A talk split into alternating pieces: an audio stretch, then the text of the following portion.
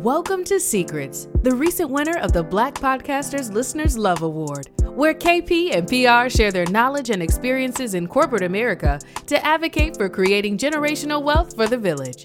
Here's how our listener describes Secrets. Keith and Ricky talk about everything in the workplace and beyond that you've always wanted to know about but never really felt comfortable asking. From microaggressions to being your authentic self to systemic racism, KP and PR provide some of the most excellent career advice on the market. And in season six, these brothers will continue coming with hot fire on how to stay on code in trying to reach and exceed your career aspirations, how to use your power and privilege for good, and how to survive the same old corporate performative acts. Your hosts, Keith Powell and Ricky Robinson, want to challenge you, as well as corporate America, to be better and do better. So fill up those cups and welcome to season six. Hey, everybody, welcome to Secrets. KP, my brother, what is going on in your world? What is on your mind? Hey, I'm doing pretty good over here, PR. And season six has really been cracking already. You know, our theme about getting on code is really resonating with people right now.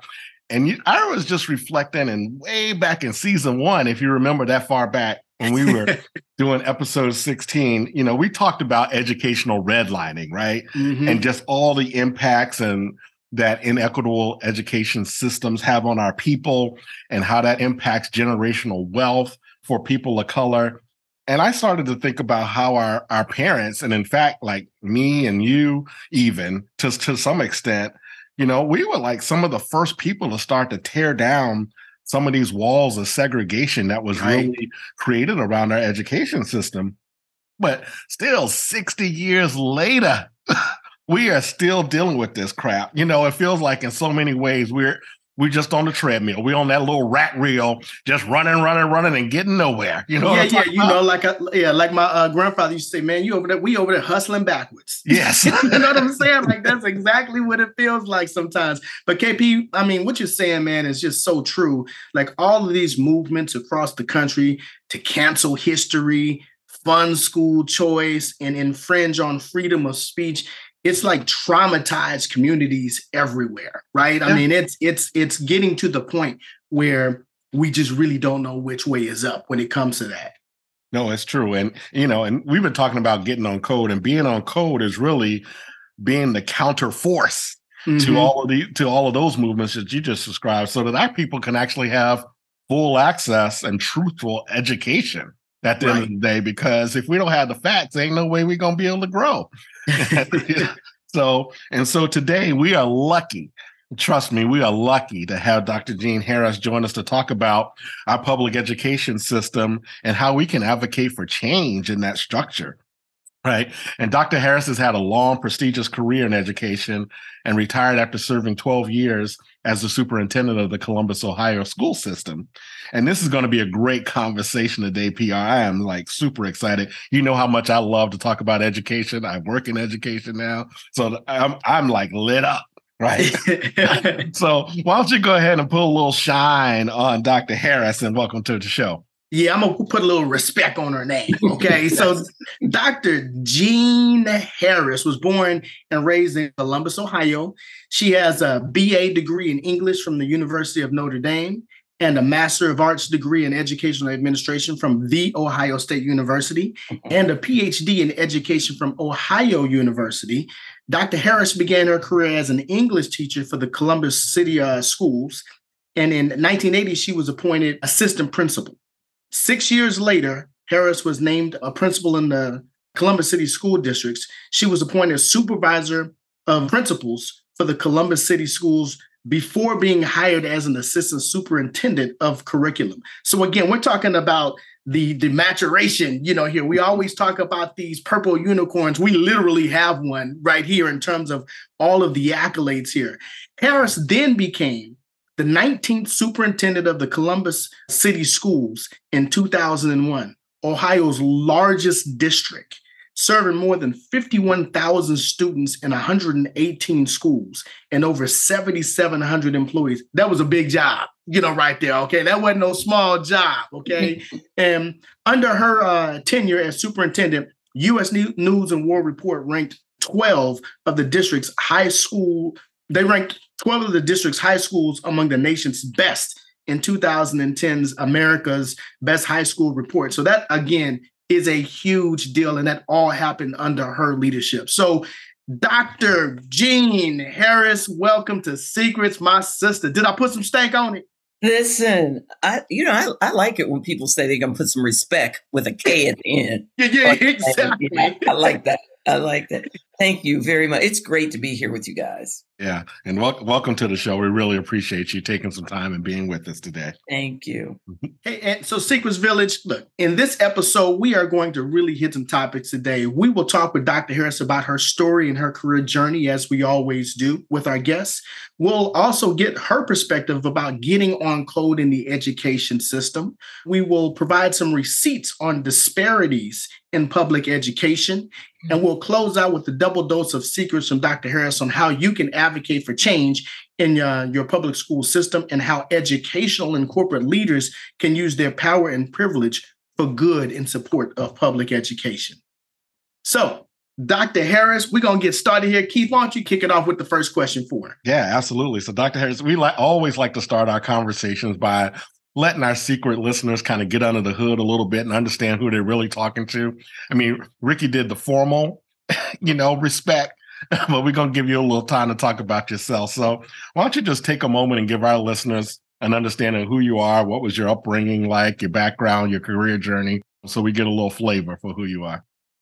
Well, again, I want to say to both of you, thank you so much for inviting me. I feel very humbled to be here. And I love talking about education, our people, how we can do better. And I, and I, I like the opportunity for reflection for myself. So just a little bit about me. I, it's, it's very interesting and it's very unusual for people to be raised and educated in the same city where you go on to do something like become superintendent of Columbus City Schools. So I actually attended Columbus schools, graduated from Linden McKinley High School, hated it when people used to call, talk about inner city schools. I really don't like that term. You know, it was, it is an urban school graduated from there and as you said went on to, to notre dame but i grew up in a family of five my mother my father my sister my brother and one interesting thing I just want to share with you guys is that we lived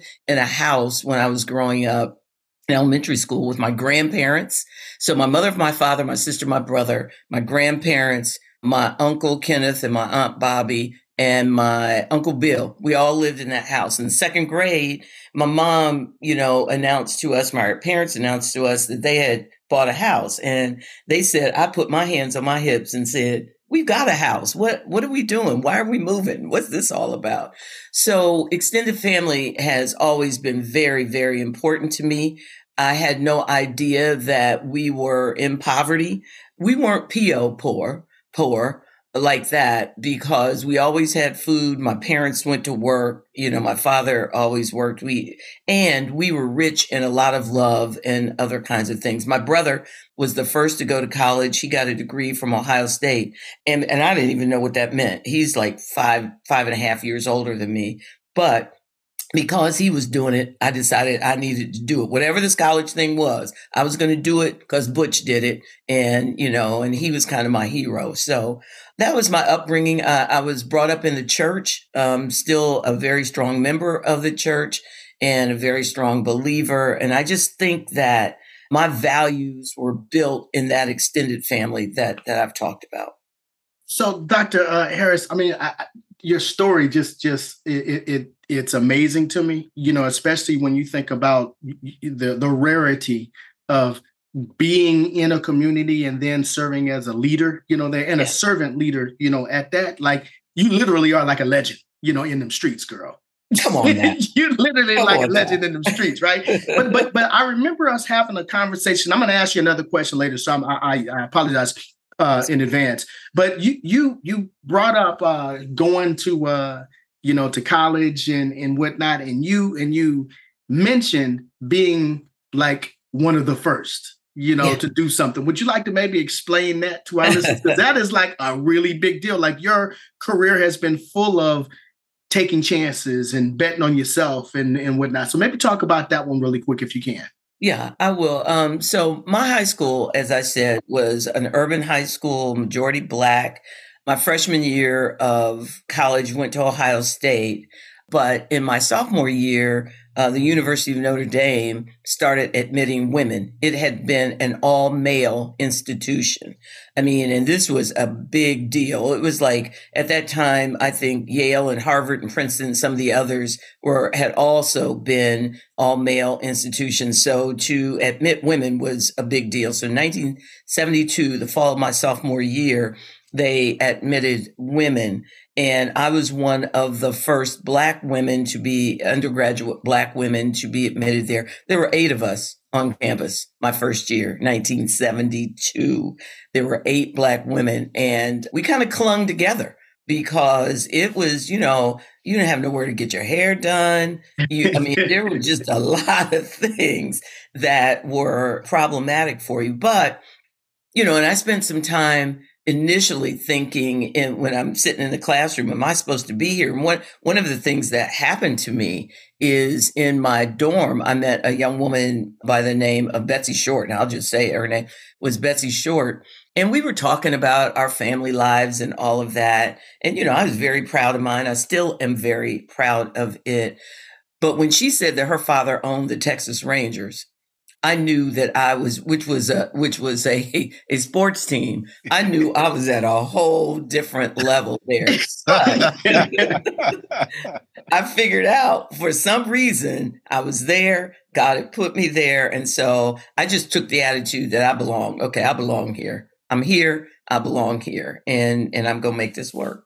No, that, that, that's amazing. I mean, that story is just, just amazing. I'm always in awe when people are the first but it also makes me think like in corporate America, when you go into an environment, there aren't very many of us, you know, yeah. and, and, us could be whatever, you know, yeah. it is at the end of the day. And just having simple conversations about where to get your hair done or where to go eat, you know, that psychological safety doesn't exist. So right. 1972 wasn't a long time ago. No. you know what I mean? Like, and right. you, again, as a trailblazer, as a Black woman, you know, we talk about we always spend so much time talking about what the, a, a, sister has to go through mm-hmm. just to kind of be able to compete and you were able mm-hmm. to, to, to do that so again I, I just wanted to to bring that up you know with that uh, first question there because i do think that's just a huge deal and something that i really didn't want us to skate over and I, and I will say ricky that uh, it really finally came to me that while i was among the first i did not want to be the last. Yeah. And so I knew that I had to do well. Mm-hmm. You know, I found myself on the dean's list a couple times. So I was there listening to me saying, I found myself. No, I didn't find myself. I worked myself. Yeah, exactly. You earned no stripes. List. But I just knew just just from things that I heard my parents say and you know how I needed to carry myself, I knew that I needed to perform so that I was not the last. Mm-hmm and that nobody regretted the fact that we were on campus. In fact, yeah. that they cherished it, that they knew that they needed us. Mm-hmm. No, that's that's huge. That's huge. That is that's that's big. And just curious, like from that journey from from Notre Dame and and uh, and getting your master's what led you into the field of education? Because we we know that that's a really thankless job to really educate our kids and and it ain't the greatest paying industry. We get that all the time right? So, it's necessary. It's necessary it's, necessary. it's absolutely necessary. like you said. Mm-hmm. i'll tell you well, teachers do not get paid well so. Mm-mm. and all of us are here all three of us are here because of some teachers. Yes mm-hmm. that's exactly right. did, you know, at various levels who who did a great job. And for me, um, it, it might sound cliche, but it's really true. I knew I wanted to be a teacher from a little girl. My I am the youngest in my family. My mother used to tell this story all the time. She said that school my, my brother and my sister are four and five years older than me, and that school would be played like out, out on the front step, and I was always the teacher. They were mm-hmm. they were older, but I was always the teacher and I was always running things. But I just I had some I had I had some amazing teachers in my elementary years. I went to an all black elementary school, Garfield Elementary School. In fact, my elementary principal was at the press conference when I was named superintendent of Columbus City Schools. We wow. invited him there. The the school that I went to had become a part of the Martin Luther it was closed as a school and it become a part of the Martin Luther King Center in Columbus and we invited him to be there. But I had some powerful images of mm-hmm. African American people who were my teachers and principals. And I think it was because of their inspiration that I decided that I wanted to be a teacher, an educator. And I never veered from that. Never, ever did. Yeah. And I know you had a successful journey along the way. Uh, did you always did you ever feel like you had to be twice as good to kind of be in this field and the, and to be able to move up the the career ladder in in your field? Uh, yes. and in fact, that was something that was told to me in my home. You know, my parents, my parents were not college graduates. My father was not even a high school graduate. You would never have known that to meet him. He was well read. He was well spoken, you know, and my mother was just the force as most of our mothers are. She, she was just the force, but I was always told that and I believed it. And so I worked like that. I just like I said before, I knew that whatever I did, I did not want to be the last person to mm-hmm. occupy that seat, whatever it was. And as a teacher and as a principal, I just wanted to give the best that I possibly could to the young people because that had been my experience. Mm-hmm. I mean, mm-hmm. I didn't get to Notre Dame on my own. I didn't get to Notre Dame because people ignored me. You know, all while I was in school, I was given amazing opportunities. Even though I was in, you know, low income schools, I was given amazing opportunities to do well. And, and I wanted to, to pay it forward. I wanted to do that again. And, uh, and I pray that I've been successful in doing that. No, absolutely. Look, Keith and I, you know, we speak regularly about some of the unspoken challenges that we faced in corporate America, right? And this mm-hmm. is some of that stuff that makes you think you crazy, you know, uh, sometimes here, you know, with respect to microaggressions and in some case macroaggressions and also like that those toxic relationships. I mean, that stuff has a real serious impact, you know, on you. You know, I know we've done it in our personal lives at some point, but at work, you know, that that can really uh, take its toll on you. I'm sure you had your moments, you know, as a black woman in the educational sector, you know, with some of these uh, uh, things as well. Can you speak to us about some of the challenges that you've had in your career that fall within these categories, so to speak? Okay, you're gonna have to stop me. Yeah, we got you. We got you. you're gonna have to. You're gonna have to say, "Okay, Gene, that's enough." um, you know, one of the first ones I mean, it wasn't a first one, but one of the ones that, that sticks out is I applied for the position as superintendent in Columbus City twice. And on the second time I got it, the first time I didn't. You know, a lot of people would walk away from that. But I will tell you, on the first time that I applied, one of the people who was in the interview process came to me and said that it was said, you know, we really like her. We've known Gene and we, you know, we know how well she can do, but just why, why does she have to wear her hair so short? Oh, goodness. Oh, I mean, I don't, I don't my hair is not going to do one bit of the work. None. None. right, right, exactly. Is not gonna and and the reality is that I have worn my hair naturally for a much longer period of time than many black women even then well before the time that black women really embraced their natural mm-hmm. hair because we were beaten down about hair you know yeah. about, you know all and I, I understand that I, i'm not i'm not criticizing my sisters at all but this was always comfortable for me you know i wore a larger fro i've worn it close i've worn it jerry curled i've worn it you know uh, we've all been permed we've all been mm-hmm. so hair has mm-hmm. always it's a journey it's been a journey for us but that was actually said by a white woman in the interview process why she got to wear her hair so short and it's so funny mm-hmm. that when the when i didn't get that job they hired a woman that had a huge fro so i mean her issue there was something about close hair you know, for I, I, don't know. I'm not saying that that's right. I didn't get, but the fact that that would even be brought up, be even brought up in the first place is totally irrelevant. is totally and completely irrelevant. I when when I was superintendent, there were some uh, white business leaders in the community who were concerned about the number of African American senior leaders that I was hiring and actually sent someone to ask me, couldn't I, you know, tone that down a little bit? And, you know, my response was, I'm looking for the best people to fill these positions. And, you know, when in corporate America, they're looking for the best people to fill the positions. Nobody's asking them to hire fewer white men. Yeah. They're not, they're just not. No, Ain't that it? They're, Ain't that they're, it? they're just not doing that. And then just a third one that I'll bring up because there are many more is that I was I was told that my and when when I when I got the job, the graduation rate was like around 40%. And that was completely unacceptable to me. And so I called it out for what it was and said that we were going to have a goal that by 2012, I had no idea if I'd still be there. I was hired in 2001. By 2012, we were going to have a 90% graduation rate that that that's what our goal was going to be. We change our curriculum. We you know it had we had to have changes throughout the system to get there and people talked about it.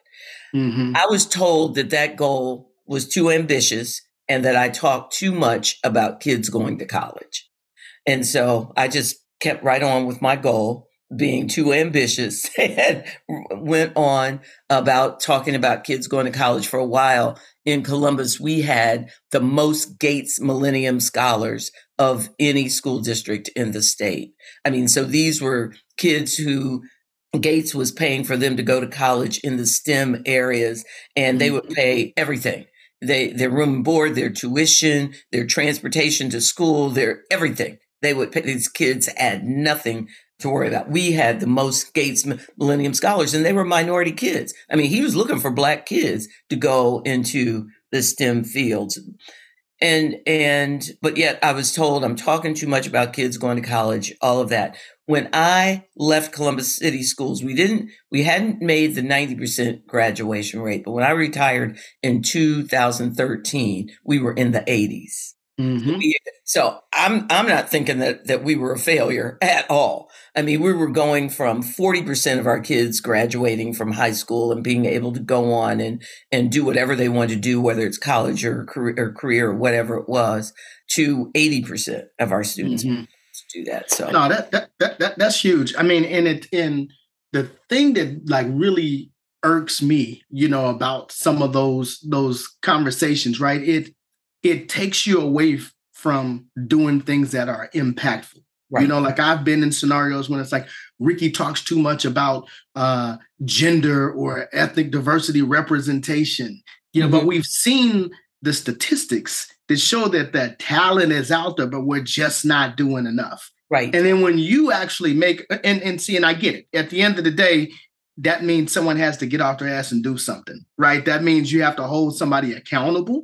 Yes. So I absolutely get it. So when we have folks like me, you, Keith, and some of the other uh, individuals in our Secrets Village that that that are you know fighting for for those uh, inequities, you know, to be right sized. When we have those those types of conversations, we're not very popular, right? You know, sometimes. Mm-mm. Mm-mm. no, they want you to talk softer Yes. you know, don't be so ambitious. Mm-hmm. And the other thing we have to wonder is nobody's telling anybody in any suburban district not to have a 90 to 100% graduation rate.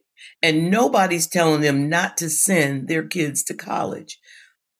Why would I be told that I'm talking about college too much? I have no, listen, I got a plumber coming Monday and it's going to cost me a whole bunch of money. I don't have any problem with our kids deciding that they want to go into career and technical fields. Mm-hmm. But my thing was, but you need to do both. You need to prepare yourself for additional learning because you're going to have to do some more learning, even if you are a plumber or an electrician. Yeah. You are going to have to do some additional learning. So why not give everybody that college prep curriculum where they are learning how to learn and they are learning some higher level math and they can write and they can read. Okay. Why not do that for everybody? I, I just didn't see where there was the problem mm-hmm. at all.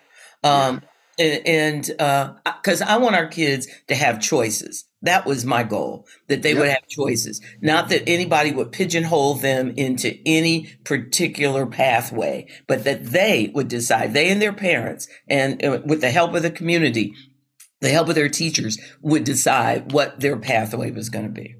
Yeah, no, absolutely. This is great. I mean, these are some tremendous, like triumphant, you know, moments in your career. So I definitely appreciate that. Sure. And I wanted to talk a little bit about just the system. I mean, you've been talking about it right now and some of the things. This whole rat wheel thing, I mean, what is going on right now? I mean, you have all these legislatures like passing all of this anti-black, anti-LGBTQ, anti-everything. If it ain't, you know, like all white and waspy and, you know, like just trying to like pull us back. Um, and it, just feels like we're we're kind of almost sliding back into de facto Jim Crow, de facto segregation.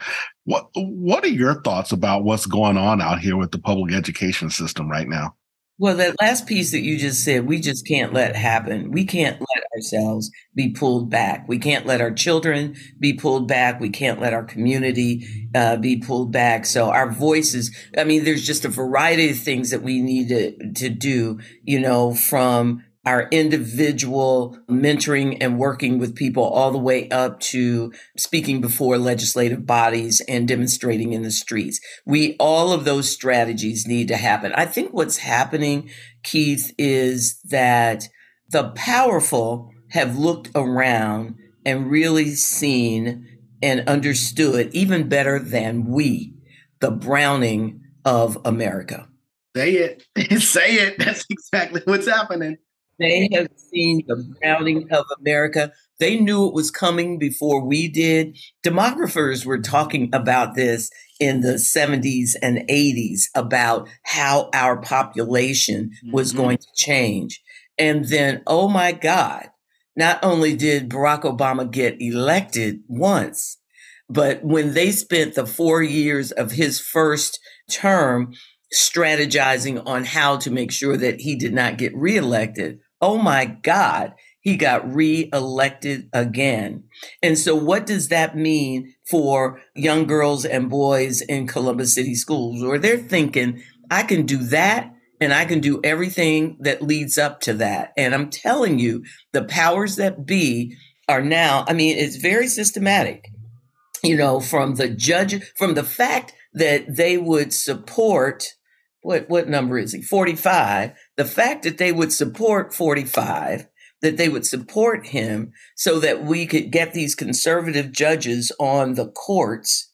I mean, that's what what they wanted so that they could begin to do or continue to do some of the things that are going on in state legislatures and what's going on in Congress. I mean, I I maybe I'm looking at it too simplistically, but I think it really has to do with the browning of America. But what what do we need to do? We need to call it out like I just did. We need to call it out for what it is, and then in our places in the sun, we need to speak to these changes. We need listen. I'm doing something simple. We're doing. Um, I was asked to start a book club at our church. We've never had a book club at church. It's fine. I told my committee, I said, one of the things that we're going to do is we're going to read a lot of these books that are most challenged in these states. Because mm-hmm. if you get the mothers and the mamas and the women upset, we will do some things. We will go to the state legislature. We will go to the street. We will be at school board meetings. I mean, that's what's in my mind. It might seem like just a little teeny tiny thing. Mm-mm. Y'all understand that they want to take To Kill a Mockingbird out of your kid's school library. I mean, books that you have read, books that have inspired you over time, that they don't want your kids to read about Malcolm X. They don't want him to know they don't, you know, they okay with you you reading about Martin, but they they don't want you to you don't they don't want your kids to read everything about Martin because Martin started doing some really radical stuff that mm-hmm. you know, and and so I'm just saying that we've got to stop waiting for Martin to come and rescue us. We got to rescue ourselves. I mean, we got we've got to we got to lead ourselves, and we've got to take advantage of every opportunity that we have uh, to call it out and to turn it around. And we've got to not be scared. We've got yeah. to not be scared. I'm sorry, I'm talking so long. No, girl, no, uh, uh, you, you, you, you preach to the choir. We, again, you're validating the things that we already knew. There's a reason why we got you on this show, Doctor. okay, right. there's a That's reason. Right. But we also know in talking with you earlier that you give back to the community and mentor lots of people. Like we've been talking about this. You just gave us some very good examples. You're obviously on code all day, every day. okay. Why is it important to you to be that type of person? Because we certainly know a lot of people who get in uh, important positions and then they forget about where they come from, you know, so to speak. They kind of fall into that. Let me just keep my job, so to speak. Let me mm-hmm. not put my credibility on the line to help other people, knowing that, to your point, they got some help along the way. You know, right. also, why is it important for you not to be that type of individual? Well, you know, as I said before, well, I didn't say this before, but I'll say it now. I'm I, I just I just had my 70th birthday in April. And it, it's real clear to me that I'm not going to be here forever. Mm-hmm. And so we need to develop this kind of thinking among the young people that are coming behind us.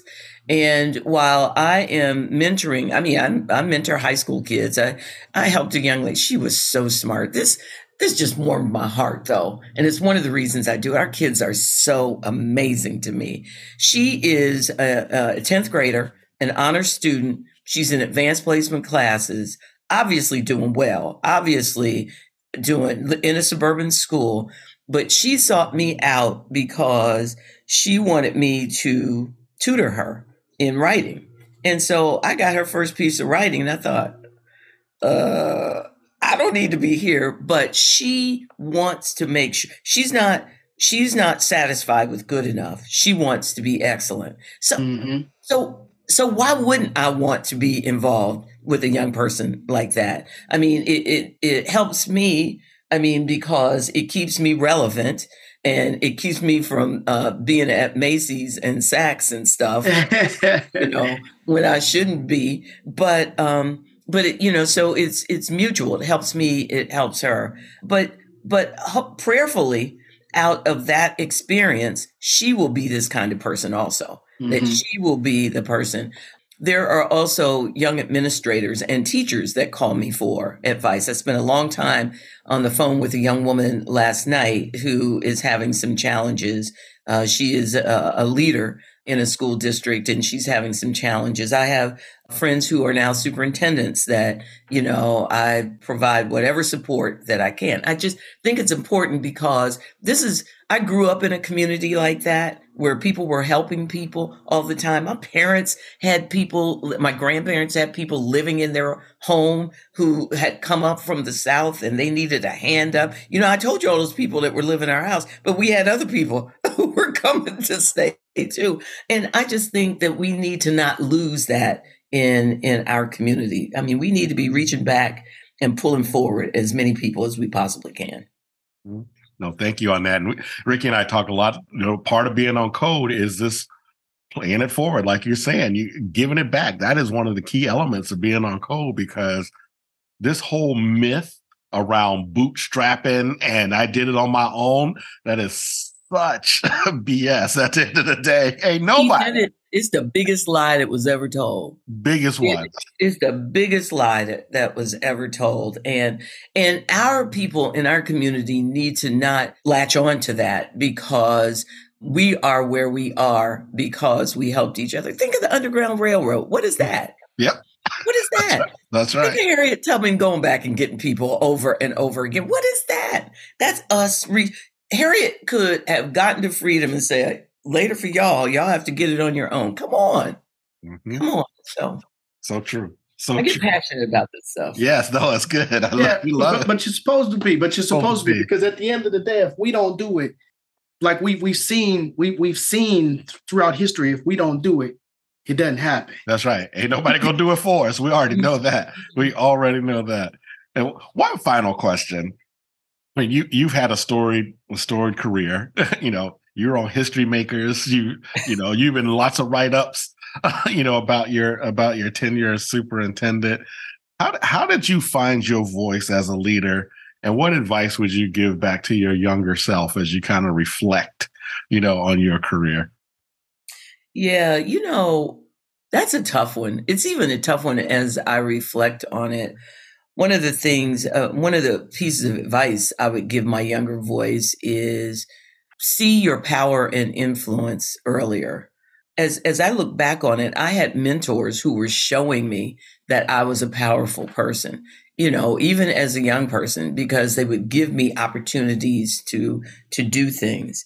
I think one of the pieces of advice that I would give my younger self is don't be afraid, you know, mm-hmm. because anything that's worth having is worth losing. So the fact that I might lose a job or I might lose position or I might lose listen over doing the right thing is something that that we've got to that we've got to understand is a reality in our lives. It, it just is. And so if we get into position and then just hang on to it and just hang on to that money. I mean, I, I, would say to them, you know, do your money right because at any point your life could change. So mm-hmm. make sure your money is on right. Don't don't be in Macy's all the time and other places where I like to be. You know, you know, save some of that money, especially if you are going to lead and if you're going to be on the cutting edge, if you're going to do something. I mean, telling white people that you were going to lead a district of majority black kids from having a 40% graduation rate to having an 80% graduation rate. That was risky. And I'll tell you why it was risky. It was risky because one, they didn't think that it could be done. And number two, it wasn't their idea. Mm-hmm.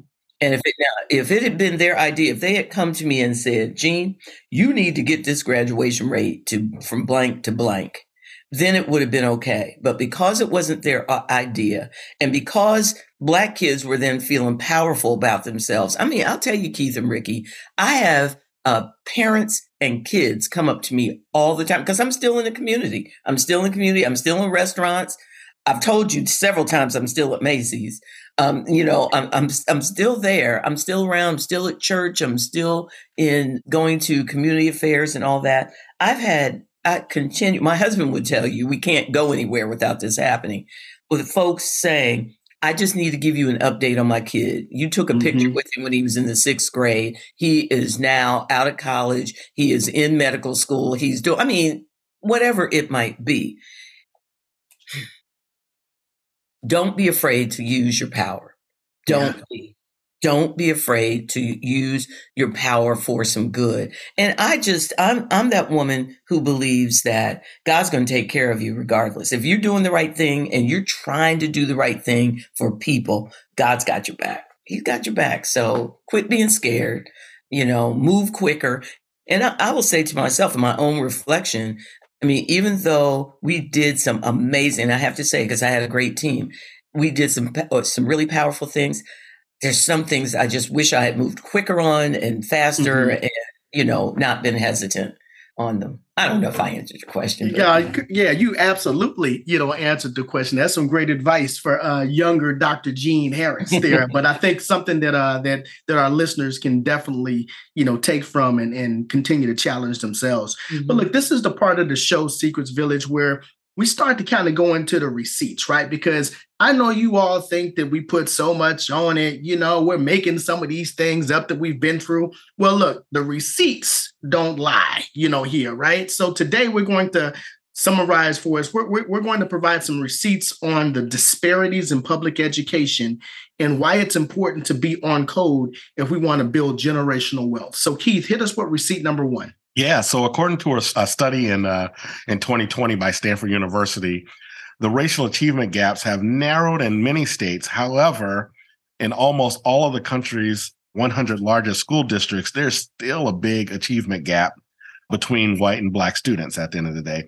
In fact, it says the scores actually represent gaps in educational opportunity, which can be traced back all the way to the child's early childhood experiences which is why we talk about things like Head Start and these other programs that are so important at the early stages of a kid's life, right?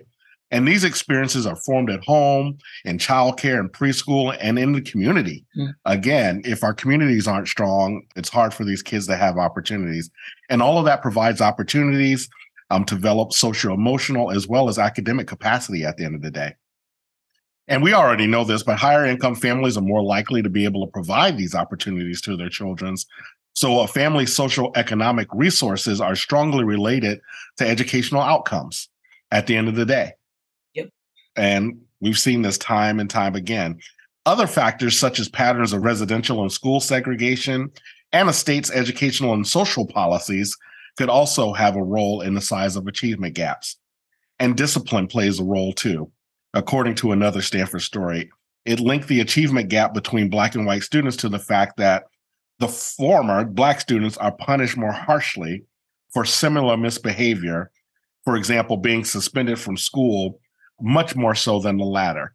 All of these things from the very beginning stages impact the educational outcomes, which then impact generational wealth. Yeah, which which also impacts psychologically. Yes. You know, uh, here also, right? Because we're teaching kids at a very young age, stay in your place, right? Like we're telling them the rules don't necessarily apply to me, but they definitely apply to you. you know, like we've seen this over and over again. But you know, those receipts don't have to stay that way. That's right. They don't. They, Absolutely. They, they, really don't. And so when our people are hearing people in their community say, we're going to put this ballot on the this levy on the issue and we want to increase the number of preschool classrooms in in our schools. Vote for that. Vote yeah. for that based on what what you have just said we know that quality early childhood programs can mm-hmm. change the trajectory of a kid's life Absolutely. Don't be saying, I'm retired, I'm on a fixed income. You were always on a fixed income. It was fixed until your boss said that you got a raise. So it was always fixed. And a lot of times he, he didn't give you no raise. So you were still on that fixed income. So even when you are where I am, if you hear about some of these things that will improve the lives of our mm-hmm. kids, support them Mm-hmm. A- absolutely. I appreciate that feedback.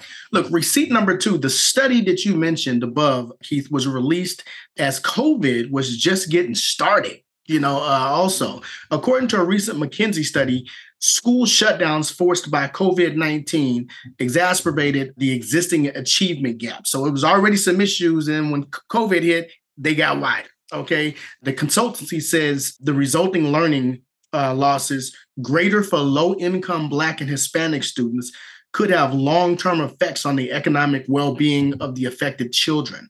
Black and Hispanic families are less likely to have speed internet at home, making uh, distance learning extremely difficult. And students living in low income neighborhoods are less likely to have uh, had decent homeschooling. Look, according to the uh, Economic uh, Policy Institute, this information is where we got this from earlier in the pandemic, it said coronavirus would explode achievement gaps, suggesting it could expand by the equivalent of another half year of schooling. Like at the end of the day, Keith, you and I serve on boards and have done work where we tried to get laptops and you know iPads for kids so they could you know be able to do that work. You know, period. You know, let alone during COVID. But this is what we're talking about. Some of the things that don't get spoken about some of the things that are, are out there and we're trying to gloss over it, you know, so to speak. But again, there was already a deficiency. COVID 19 widened that. And now we have to figure out what are we going to do to try to be able to catch people back up here. So that receipt right there resonated with me quite a bit there. Mm-hmm. Mm-hmm. Yep. And that being on code part, this is where we can step in and help clo- help help try and close that gap. And receipt number three, I'm just going to pile on for just a second about that COVID because I think this is going to be one of those long term impacts on educational outcome for our people and our ability to create generational wealth at the end of the day. And according to a study by the US Department of Education, during the height of the pandemic, 43% of elementary schools, elementary school students, and 48% of middle school students in the survey remained fully remote during the pandemic, during the entire pandemic. And the survey found large differences by race. You know, 60% of Asians, 58% of Blacks, 56% of Hispanic fourth graders were learning entirely remotely during the pandemic, while just 27% of white students were. This, this is a resource mm. issue. I mean, I can tell you, my school mm-hmm. spent a ton of money to get those kids back in school. Not mm-hmm. everybody has those resources to be able to do that. And we're already seeing the impact, the difference between the students at my school and the students that you know that were other schools just in terms of their learning their their mental health all of these things. Socialization socialization all of, all of these mm-hmm. things. So i live it every day. And conversely half of white fourth graders were learning full time during during the pandemic and in person during that time compared to just 15% of asians 28% of black students and 33% of hispanic fourth graders. So that gap that's been created now if we don't close it we're going to have a whole generation of kids who are going to be even further behind academically socially emotionally and from a wealth standpoint mm-hmm. and yeah if i could if i could jump in a yeah. minute also even when the white kids were learning at home often there was someone making sure that they really were online and getting. I think what happened with a lot of our kids is there because mom had to go to work because if she didn't go to work there was mm-hmm. no food. And she wasn't one of she wasn't one of those working home people. She was one of those service people at kroger you know, mm-hmm. who, who were at work every day. And if she didn't go, then, you know, she didn't get any pay. So unfortunately, a lot of our kids had no supervision at home, making sure that they were online getting the lesson. So it wasn't just the remote learning. It mm-hmm. was, they were just remote. Yep. Teaching themselves. Teaching themselves. Just remote, not teaching yep. anything. Uh huh. Uh huh. Yeah, no, no, that's that's important. And look, the final receipt, you know, we have receipt number four for us. And KP and I, I just bring your points home with one more receipt, you know, here as we talked about some of these things earlier. This one comes from the Center of Education uh, Statistics.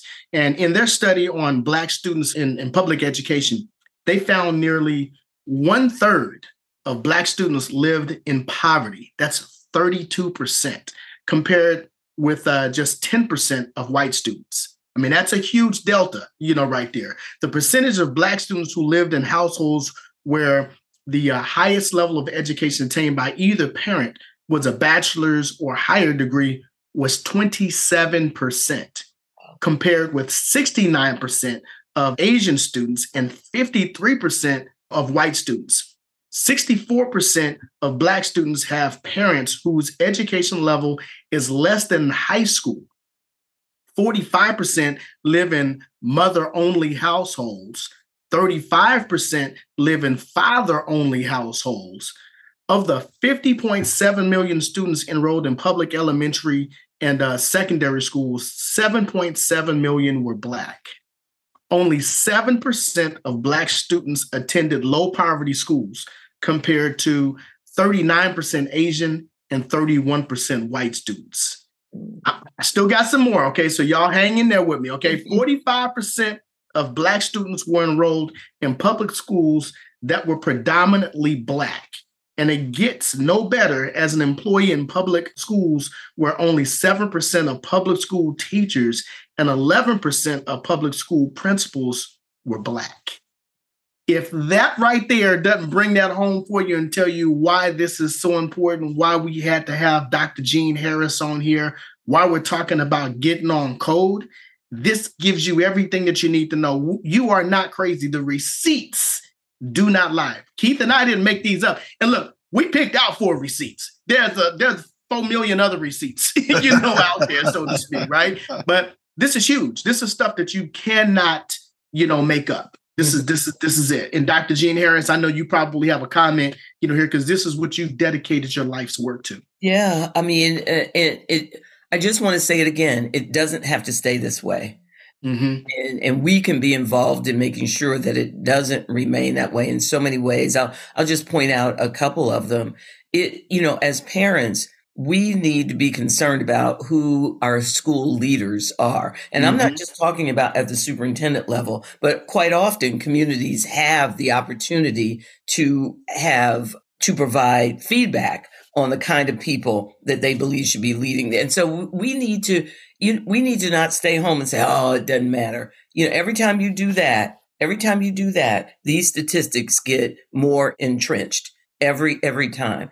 The yeah. other thing is, Dr. Harris, I just want to say one thing real quick. Um, is like that advocacy that you talk about, like because because mm-hmm. we remember, you know, the the the the mother that or the father that would show up at the events at school, that would come in for the parent teacher conferences, that would be active.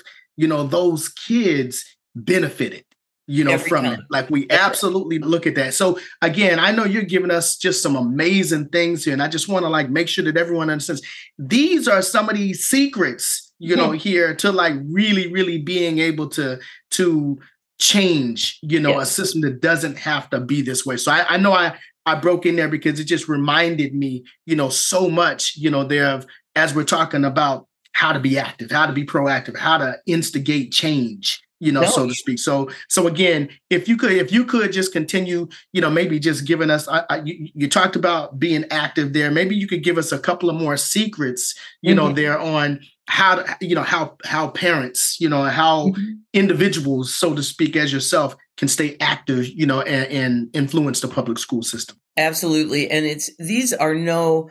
I mean, you know, I love the name of your show but these really aren't secret and and people ought to know to do and they're mm-hmm. and they're not new but we've got to stay involved with our kids i loved your summary about uh, advocacy because it's really advocacy across the board whether you are at the local school level or if you are in front of the state legislature or uh, wherever it is wherever you see a wrong get involved to right it mm-hmm. and you you can do that and, and don't be afraid to do that yeah, no, that that's that's extremely helpful. I mean, I just I'm, I, we always talk about how busy we are at work, how busy we are, and this, that, but it really doesn't take that much time to help somebody else out, right? It, it really doesn't take that much time to vote. Right. It really doesn't take that much time to be active and to volunteer, you know, your time. So I appreciate that. Yeah, or write a legislator or whatever the case may be. That's mm-hmm. right. Well, and what two or three pieces of advice would you give to like our educational leaders or our corporate leaders, you know, in in terms of doing more to really use their power and privilege to to help affect change within the public education system. If you're standing in front of the president or the governor or or whoever, what would you tell them they need to do? Mm-hmm.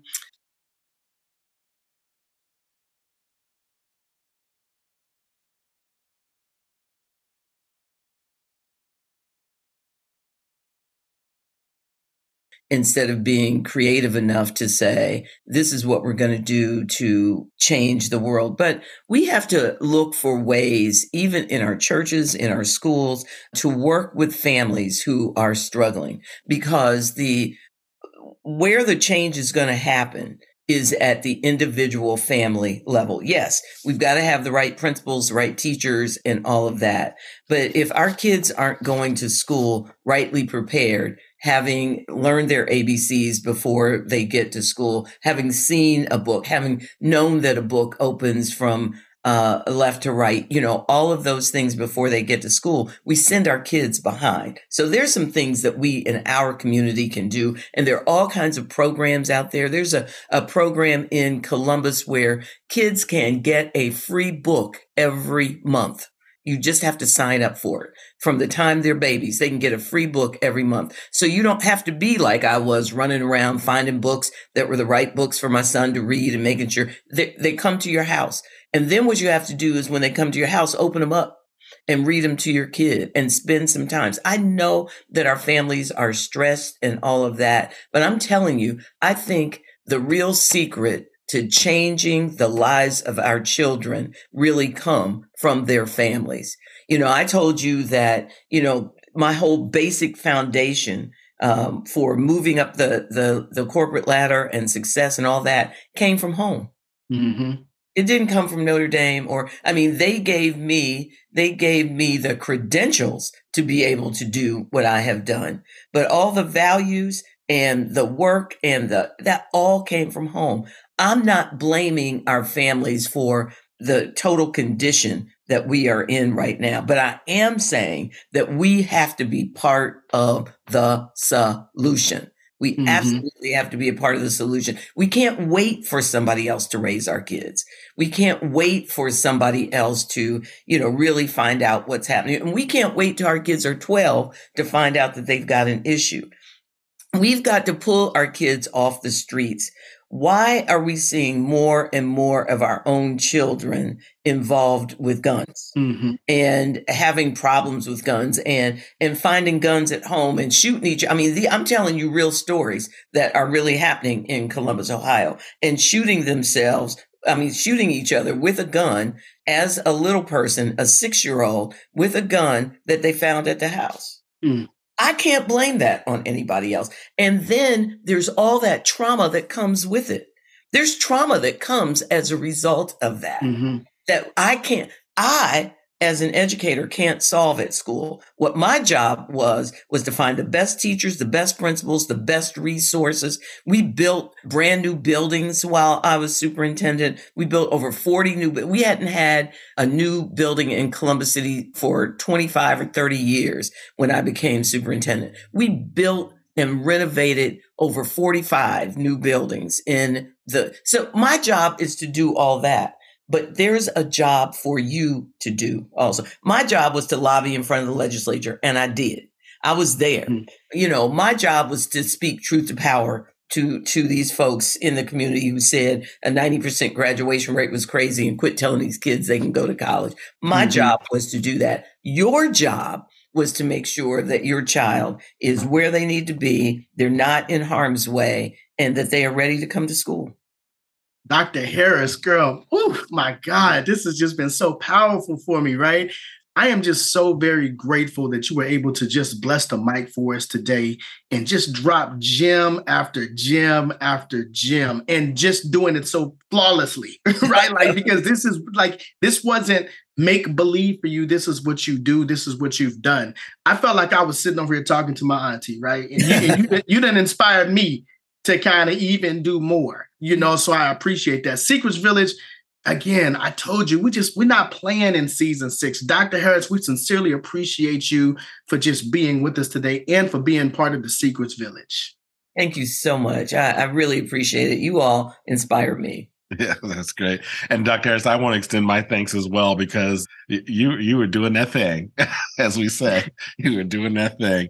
And you can find more resources on secrets the secrets, the receipts, uh, more about Dr. Harris by going to our website, secrets.com. Uh, look in the show notes for the podcast. So there'll be all the information in there to help you kind of explore this topic a little further.